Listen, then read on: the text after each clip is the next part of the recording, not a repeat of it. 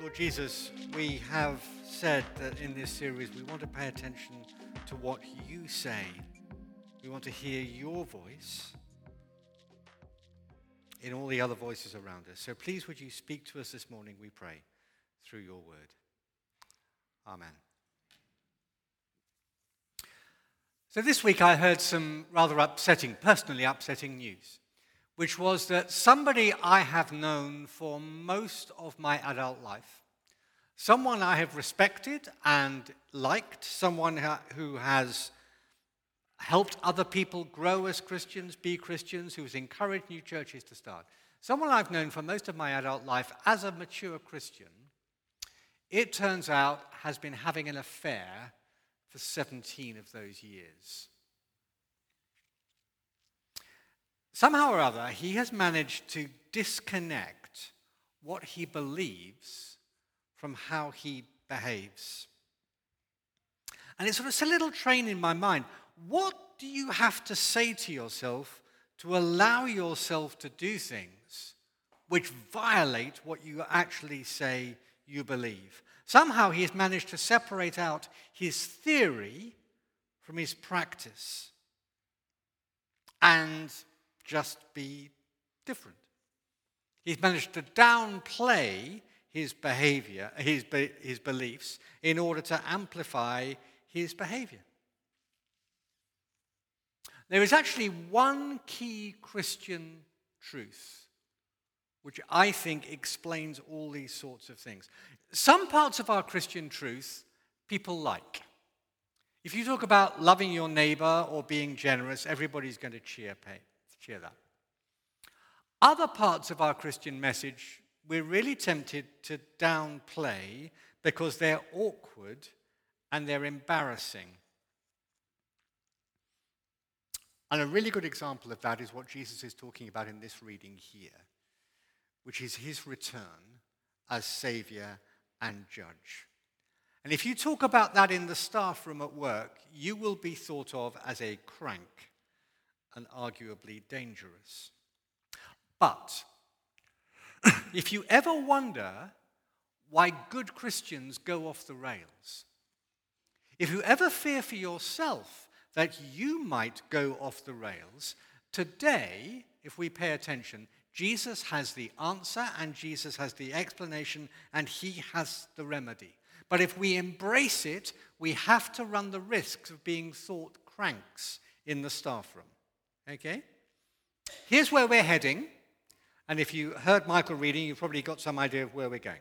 Jesus says this History will end on the day that he returns. And he warns us that this will happen despite the fact that there will be a delay. He warns us that on that day he will be our judge, and he tells us what he will judge, and he tells us what he will reward. So there are no surprises. He's been quite open about this, and he warns us that this will happen unexpectedly. And his followers should live as if it might happen this afternoon. Now, let's slow down. Let's take this, have it open in front of you to check that uh, we're not missing stuff out or getting things out of focus. This section is sober and serious. I have a little thing that I check when, I, when I'm getting a message ready. And I, and I always say to myself, is this funny enough? Uh, this section doesn't really, no, I, I cut the jokes, okay? I cut the jokes. Here is the key idea verse 35 and 36, page 1045. Be dressed, ready for service, and keep your lamps burning, like servants waiting for their master to return from a wedding banquet, so that when he comes and knocks, they can immediately open the door for him. That's the headline. Background image is very clear. You've got servants waiting for the employer to return from a wedding. A couple of other very similar parables that Jesus says. Don't be distracted by those for the moment. Keep your eyes on this one. The important thing is that the master is due to arrive home and he wants the servants to be ready, the servants to be prepared for his return. No burglar alarms in those days, so they have to be around to make sure that even in a darkened house, no burglars are going to come. Uh, there's no electric light, so the moment he gets back home again, they're to light their torches and get ready and fresh food and all those sorts of things, fresh clothes. They're supposed to spring into action. They're ready. Whatever time it happens, half past four in the morning, they're supposed to be ready. So, a key idea servants ready for their master's return, or to decode it, Christians to be ready for Jesus' return. Which is where this story takes an unexpected turn.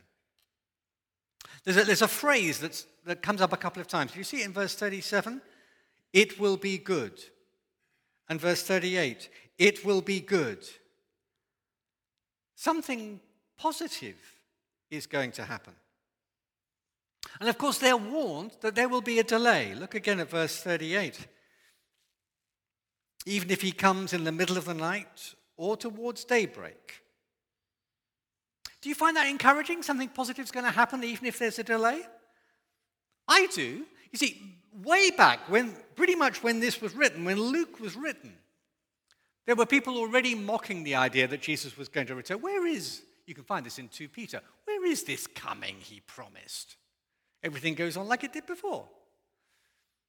And in the 21st century, you find people still even more skeptical, thinking that we are, that Jesus was mistaken. But Jesus warned us there will be a delay.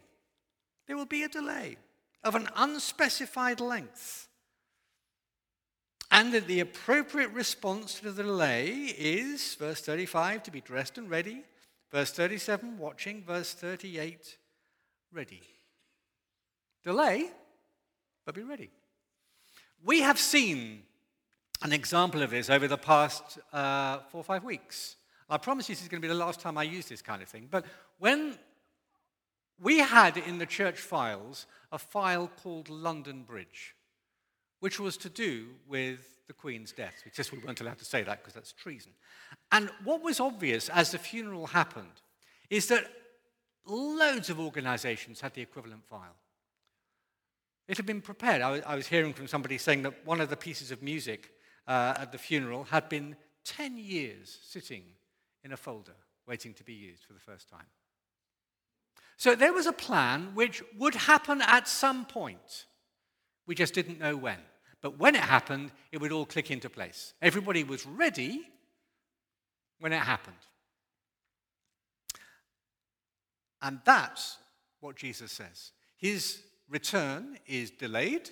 Well, it's not delayed from his side, it's delayed from our side, but it's definite. It'll happen. So be as ready as we were for the Queen's funeral. Now, I said that Jesus, what Jesus says here, took an unexpected turn. Let me show you what I mean by that.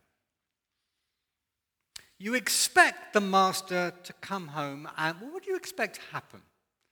The master to say, Take my shoes, take my clothes, where's my food, bring me supper, get the bed ready.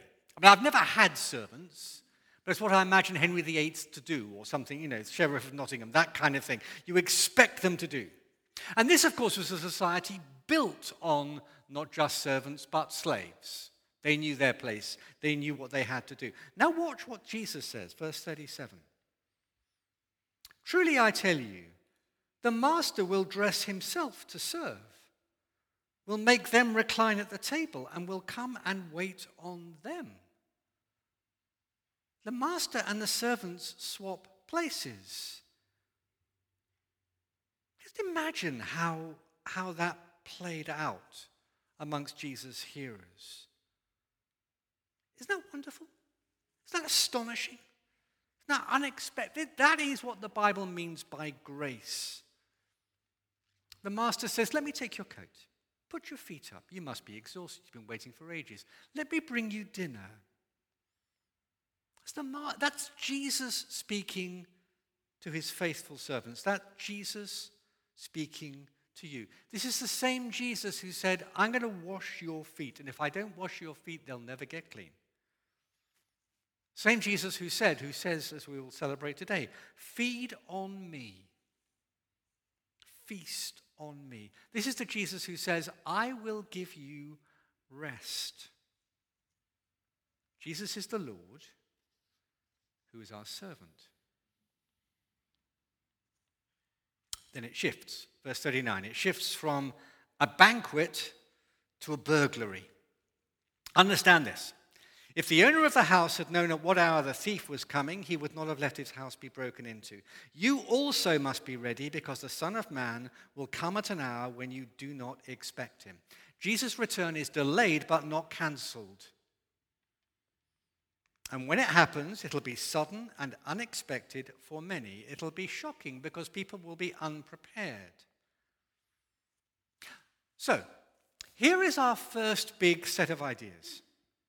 We have been warned by Jesus that history will end, and it will end with his personal return. There will be from our side a delay, but it is definite, it'll be sudden, and we should be ready. Now, pause for a moment. That is not a very 21st century thought, is it? If you said at work, Jesus loves you, you might get a patronizing smile.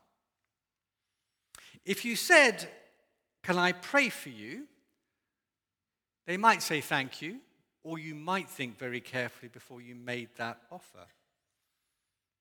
If you said, I believe that Jesus rose from the dead, they would say, I'm very pleased for you. I wish I had your faith. But this is an idea that gets you noticed. History will end with the return of Jesus Christ. We'll celebrate that in a few moments' time with the Lord's Supper. Jesus said, You do this until he comes again. And everyone, Christian or non Christian, will give an account. Liz Truss, Vladimir Putin, Muhammad, Alexander the Great, they will give an account to him for their faith or lack of faith in him. And that is the Christian truth straight from the lips of Jesus. Let me tell you, friends, in some ways, this is the most distinctive Christian truth, or at least it's the truth on which everything else hangs. Because if Jesus is not going to return to judge, he does not need to die as our Savior. We can all just sort of jolly along together and be nice to each other. If Jesus is not going to return as judge for everybody, we don't need to bother with the difficult business of telling our friends and family about Jesus. We, we can just let that pass by us. But if this is true, and Jesus says it is true, everything else hangs on it, which is why taking it away makes the Christian faith fall apart. So, don't answer me, but just process in your brain how do you feel about that truth being true for everyone? Do you wish we could keep quiet about it? Do you think maybe this is just true for Christians, but not true for everybody? Maybe it's just for, for a section? Very good question. You know it's a good question because somebody in the Bible passage asks it. Look at verse 41. Peter asked, Lord, are you telling this parable to us or to everyone? Is it just for the disciples? Is it just for Christians? Is it just for people around Jesus? Is it true for us, perhaps, but not for our, our secular colleagues? Well, Jesus gives an answer. It's a direct question. He doesn't answer it directly. He, go, he goes around the houses to get there, but he does get there. He starts off with a familiar phrase The Lord answered, Who then is the faithful and wise manager whom the master puts in charge of his servants to give them their food allowance at the proper time? It will be good. Remember that phrase? It will be good for that servant whom the master finds doing so when he returns. The master's gone away, the servant has a task feeding, looking after the household. And that servant is expected to be, verse 42, faithful and wise. That's the role. Let's pause and decode that. Who is Jesus talking about? Still Peter's question, isn't it? Us or others? Possibly, possibly it's all Christians. We're facing an unbelieving world. God expects us to be loving and generous, to share with our lives and with our words. I wonder, though, and this makes me feel awkward, if there isn't a tightening of focus here. This is for Christians in responsible positions. Christians, maybe who are leading Promised Land, or who are past, leading pastorates. Maybe you lead a Bible study at work. Maybe some of us here are full time in Christian work. Maybe it's particularly got Mark and me in the spotlight. Why is this important? Because the stakes are so high. I'm going to give you a warning. In a few moments' time, we're going to be talking about what we today would call abuse. And if that's something where you need to tune out for a little bit because of you, that's absolutely fine as well.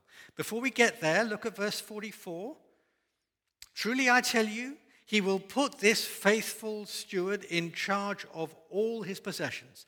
That's the reward again for his faithful ones. In verse 37, Jesus rewarded his servants with rest. Here he rewards his servants with responsibility. Both go together. Leave the reward, though, because the rest of our section is not about the reward, it's about the punishment. And principally, it's a punishment of abuse of Christians by Christians. Look at verse 45. But suppose the servant says to himself, My master is taking a long time in coming. And he then begins to beat the other servants, both men and women, and to eat and drink and get drunk. The master of that servant will come on a day when he doesn't expect him, at an hour when he does, he's not aware of. He will cut him to pieces and assign him with a place with the unbelievers. You see the sequence? This Christian, this worker, this servant, this believer, this disciple starts to see some wiggle room in the delay. The pause means there's an opportunity, and an opportunity for sin, stuff that this servant can get away with. And let's stare straight down the barrel at this, and it really is not pretty, but Jesus gives us the language that over the last 2,000 years, Christian churches have seen and see a ton of abuse. Now, I hate pointing fingers. So I'm going to keep the focus reasonably tight on us as members of the Church of England. We're, we're a big target in the Church of England, and all sorts of things have, are true and have been true. But undoubtedly, this is part of our reality and story. Earlier this year, a senior official in our diocese was arrested by the police for fraud. Five million pounds. Five million pounds of gospel money taken by an individual. How do you justify that? How do you get your brain in the place where you think you can get away with it? By taking the route that Jesus says here. You forget that Jesus will return and hold you accountable. This week, there was a big report came out called the Past Cases Review. It's part two of looking back and being horribly honest, but properly honest, about abuse in the Church of England. 385 past cases were looked at sexual abuse, physical abuse on vulnerable adults and on children. they are all being dealt with, they are all being processed and handled properly. But how do you justify to yourself getting away with that kind of thing? You have to say something like Jesus didn't really mean it. I'm an exception. No one will notice. And the news from Luke chapter 12 is that Jesus did mean it. There are no exceptions, and he does and he will notice, and he does and he will punishment. I've said I fear, I worry for myself, that there's a focus here on Christian leaders who are violent, vicious, and greedy. But it can go wider too, can't it? It could be for all Christians abusive men, abusive women, people who steal, people who bully. We're all here in the frame. And verse 46 says very clearly to someone who is that kind of abuser do not think you will escape. And he says very clearly to the victim do not think you've been ignored. I wonder who here needs to hear one of those two messages. It's as true for the thief as it is for the person who's been defrauded, as true for the glutton as it is for the poor. Jesus notices you, and he will reward and he will judge. And Jesus' climax is very serious and very straight. Verse 47. the servant who knows the master's will and does not get ready, does not do what the master wants, will be beaten with many blows. But the one who does not know and does things deserving punishment will be beaten with few blows. From everyone who has been given much, much will be demanded. From the one who's been entrusted with much, much more will be asked. Parallels the reward section, doesn't it? Those who've been good and faithful are given rest and responsibility. The violent and the abusive are punished. And there's more than a hint that increased faithfulness will in- mean increased reward. And it's certainly clear that increased knowledge means, well, if increased knowledge goes along with increased abuse, that's increased punishment, isn't it? Which should make people like me feel very uneasy. Because someone like me has been entrusted with a lot of knowledge and a lot of responsibility. I've been set apart to read and to think and to pray and to study. And that final sentence, to whom who has been entrusted with much, much more will be asked, speaks to me. And I wonder if it speaks to you as well.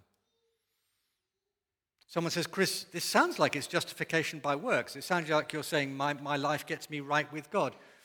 I thought we believed in justification by faith. Well, yes, Jesus does say that. Belief is important. Look at verse again at verse 46. Jesus says he will, he will cut into pieces and assign him a place with the unbelievers, those who don't believe. There you got from Jesus. Not believing is punishment, but being a wicked believer is punishment too. Our works express our faith. And abusers express what they really believe, not what they should believe. I warned you this was sober and serious stuff, didn't I? So, baby steps. Baby steps. If you're a Christian and you're trying to work out how to navigate this, just remember this. When you say the Lord's Prayer, like we did just now, when you pray, Your kingdom come, you're praying for this to happen. You're praying for Jesus to return as Savior and Judge. Maybe you need something a little bit stronger. Maybe you need just to remind yourself every day to check that you are watching and that you are waiting. You're making your short term decisions in, time with, in tune with the long term plan of Jesus. You're taking your long term decisions in light of the fact that Jesus might return this afternoon. And perhaps you need to ask yourself regularly Am I using Jesus' delay as an opportunity for sin? Let's be quiet for a moment. Let's process these for ourselves. Bearing in mind Jesus' return, bearing in mind his judgment, the reward and the punishment. How much have I been given?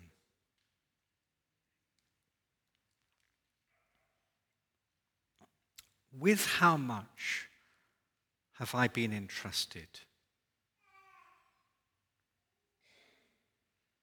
And what will be expected of me?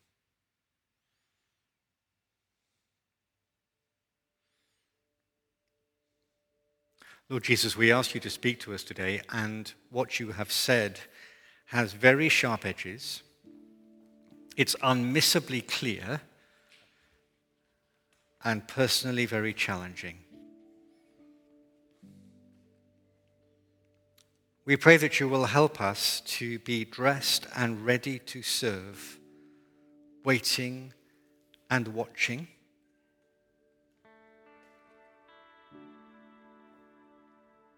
And Father, if there are those who are being violent bullies, who are taking advantage of your delay for sin among us, we pray that you will speak to us, call us out, and bring us back to repentance.